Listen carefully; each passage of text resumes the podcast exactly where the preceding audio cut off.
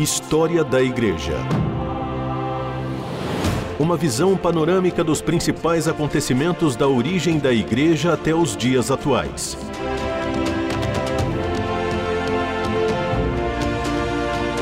A apresentação do pastor e historiador Marcelo Santos. Olá, querido ouvinte da RTM. Que alegria ter você aqui mais uma vez no nosso programa História da Igreja, para juntos compartilharmos as nossas origens, os nossos acertos, os nossos erros e aquilo que nos trouxe até o momento que estamos hoje como Igreja de Cristo. Eu quero hoje conversar com você sobre a formação do Império Cristão. Até esse programa nós conversamos bastante sobre a origem do cristianismo, sobre todas as fases de consolidação desse cristianismo, as ameaças, as perseguições políticas do império, as ameaças uh, teológicas que alcançaram o cristianismo e os personagens que tiveram um papel fundamental para que esse cristianismo, para que essa igreja pudesse ter a sua história consolidada. Personagens como os pais da igreja, os pais apostólicos, os, os polemistas, os apologistas, gente importante. E se você não ouviu ainda os programas anteriores, eu sugiro que você vá lá no nosso podcast, no site da RTM, e ouça os programas anteriores para que você possa aí é, estar a par de tudo que aconteceu até chegarmos no quarto século, que é o nosso foco hoje, o momento em que a igreja vai se tornar uma instituição uh, do Império Romano, quando o cristianismo vai se tornar a religião oficial do Império Romano. Como a gente conversou recentemente, desde o ano 64 da era cristã, a igreja vai ser perseguida pelo Império Romano, desde a primeira perseguição que é comandada e é liderada por Nero, o imperador Nero, e essas perseguições vão acontecer desde o ano 64 até o ano 311. O que, é que vai acontecer no ano 311 que vai mudar essa história, que vai produzir uma mudança nessa história? Havia uma disputa de poder dentro do Império Romano, que é o contexto onde está inserido o cristianismo, na sua origem, no seu berço. E nessa disputa de poder, de, por supremacia política, uh, se destaca um personagem chamado Constantino. Constantino ele Segundo a tradição, numa das últimas batalhas por essa disputa de poder nesse período, teria tido uma visão e um sonho, onde nessa visão ou sonho teria aparecido o sinal da cruz com uma inscrição em latim, dizendo: Com este sinal vencerás. Segundo a tradição, é, a partir dessa visão, Constantino teria colocado ah, nos estandartes do seu exército a cruz e nessa batalha sobre a ponte do rio Milvia, ele teria obtido a vitória e segundo essa mesma tradição, esse episódio teria marcado a conversão do imperador Constantino. E a partir disso, então, ele teria promulgado em, no ano 311 o Edito de Tolerância, que é um documento que deu aos cristãos a possibilidade de compartilharem da sua fé ou de, de, experimentarem a sua fé sem serem perseguidos. Como diz o próprio documento, né, é, esse, esse edito de 311 é, dava aos cristãos a possibilidade de serem tolerados pelo Império Romano. Eles eram ah, aceitos pelo Império Romano, mas ainda não tinham seus direitos devolvidos. Uma coisa interessante a observar nesse aspecto é o fato de que essa história sobre a conversão de Constantino traz muitas controvérsias, mas o fato é que essa conversão de Constantino ela é muito questionada porque ele é batizado somente no seu leito de morte. Ah, então, trazendo essa questão que é histórica do seu batismo, a gente pode refletir, e muitos historiadores, inclusive eu mesmo, defendo a ideia de que não houve uma conversão do imperador, mas na verdade o que Constantino fez foi uma jogada de mestre. Né? Existe aquele ditado popular que diz: você não pode vencê-los, junte-se a eles. Então, com o crescimento do, do, cristianismo, apesar de toda a perseguição, de todo o processo, Constantino acaba se aliando ao cristianismo ou trazendo o cristianismo para perto de si, para que ele pudesse então eh, conseguir unificar o poder do Império Romano. História da Igreja. Personagens e processos históricos para compreender o presente a partir da experiência do passado. Bom, nós estamos falando sobre Constantino, o imperador que vai promulgar um documento chamado Edito de Tolerância no ano de 311 que vai dar aos cristãos uh, o direito né, de expressarem a sua fé, que vai oficialmente suspender as perseguições que vinham desde o ano 64 sendo realizadas sobre os cristãos.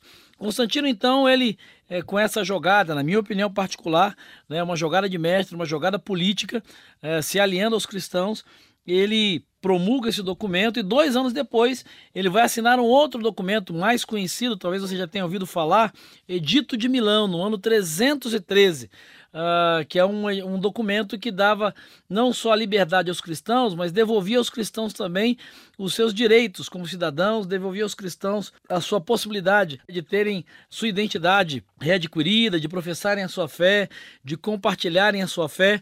E é bastante interessante que esse documento ele vai tornar uh, o cristianismo a religião do império, a religião do imperador. Ela não é a religião oficial ainda, mas ela passa a ser a religião do imperador, o que, que a eleva a um status institucional. As outras religiões pagãs, enfim, todas aquelas que nós já estudamos aqui nos programas anteriores, continuam a ser toleradas, continuam a ser praticadas, inclusive o próprio culto ao imperador, mas com o Edito de Milão em 313, o cristianismo passa a ser a religião do imperador. Isso faz com que o cristianismo tivesse, passasse a ter uh, alguns privilégios. É óbvio que isso vai produzir algumas reações dentro do próprio cristianismo. Com essa aliança entre igreja e império, nós vamos ter basicamente quatro reações distintas.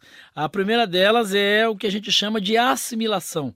É, são aqueles cristãos e líderes cristãos que acabam sendo assimilados pelo poder imperial, que acabam aceitando essa aliança. Inclusive, alguns bispos passam a ter o mesmo status né, de, de, legisladores políticos que haviam dentro do império, começam a ter algumas prerrogativas, começam a ter alguns privilégios. Então, a primeira reação a essa decisão uh, do Império Romano é, a gente chama de assimilação. Eles são assimilados pelo poder político romano, eles são assimilados por essa estrutura romana. A segunda reação que a gente percebe nesse ato de Constantino é a que a gente chama de fuga, ou seja, são aqueles cristãos que, diante dessa decisão do Império Romano, diante dessa situação, resolvem fugir, resolvem não aceitar essa aliança, porque julgam que o cristianismo ele não pode ter uma aliança com qualquer tipo de governo político ou humano, com risco mesmo de comprometer e contaminar a sua pureza doutrinária. Então, com medo de perseguições e, e de toda a retaliação que pudesse acontecer por parte do Império Romano, esses cristãos acabam fugindo para um cristianismo que a gente chama de cristianismo de deserto, né? É o movimento e a reação que vai dar origem ao movimento monástico cristão, ao monasticismo cristão. Uh, a gente vai conversar sobre isso num programa, tem um programa específico sobre isso, mas o monasticismo cristão tem a sua origem nesse momento aí. Mas daqui a pouco a gente volta a conversar sobre isso. História da Igreja. O passado e o presente contam a história da Igreja nos tempos atuais. Bom, nós estamos conversando sobre as reações que vão surgir a partir da decisão de Constantino né, de tornar o cristianismo a sua religião, a religião do império, a religião do imperador.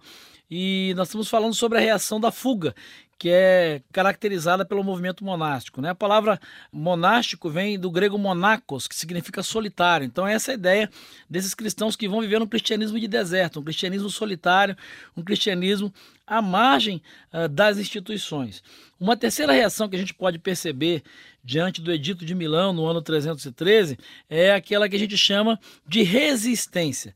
E ela é muito interessante porque há muita dúvida, né? muitas, muitas pessoas perguntam, mas onde é que estão esses cristãos uh, do Novo Testamento que sofrem perseguições, que de repente ali na Idade Média a gente só ouve falar de Igreja Católica Apostólica Romana, eles só vão reaparecer, a gente só vai ouvir falar deles lá depois da Reforma Protestante. E, e esse momento histórico ele é uma chave para isso, porque há um grupo que permanece dentro da igreja e que vai resistir a essas alianças e a esses compromissos que vão acabar sendo firmados entre parte da igreja e o Império Romano. Esses personagens vão continuar dentro da igreja, até porque só existe uma igreja. E como a gente já conversou no programa anterior, a palavra católica, o católico, significa universal. Nesse momento de 313, é, é, é o início uh, histórico e institucional da Igreja Católica Apostólica Romana. E a turma que é assimilada pelo império é que vai dar origem a isso. A gente vai começar a conversar sobre isso agora, a partir desse programa.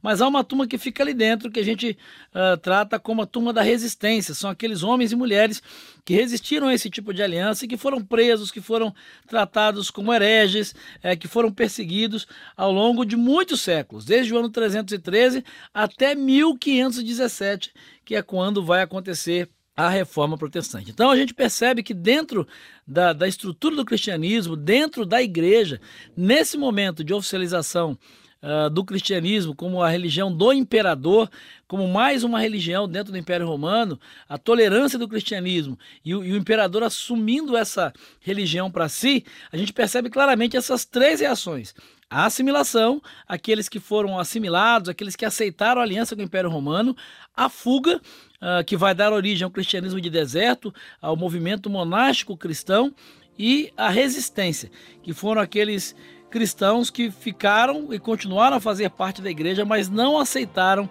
essas mudanças e vão ser conhecidos no outro momento como os pré-reformadores, aqueles que foram o embrião para que a reforma protestante acontecesse no século XVI. A gente pode destacar uma quarta reação, que é a do paganismo, obviamente das religiões pagãs, que não vão aceitar isso. Mas isso vai se desdobrar né, num outro momento em que o cristianismo vai se tornar a religião oficial do Império Romano, ou seja, todas as outras vão ser proibidas. Mas isso aí é uma outra história que nós vamos conversar num próximo programa. Que Jesus abençoe e eu espero te encontrar lá. História da Igreja. Uma visão panorâmica dos principais acontecimentos da origem da Igreja até os dias atuais. Produção e apresentação: Pastor Marcelo Santos. Realização: Transmundial.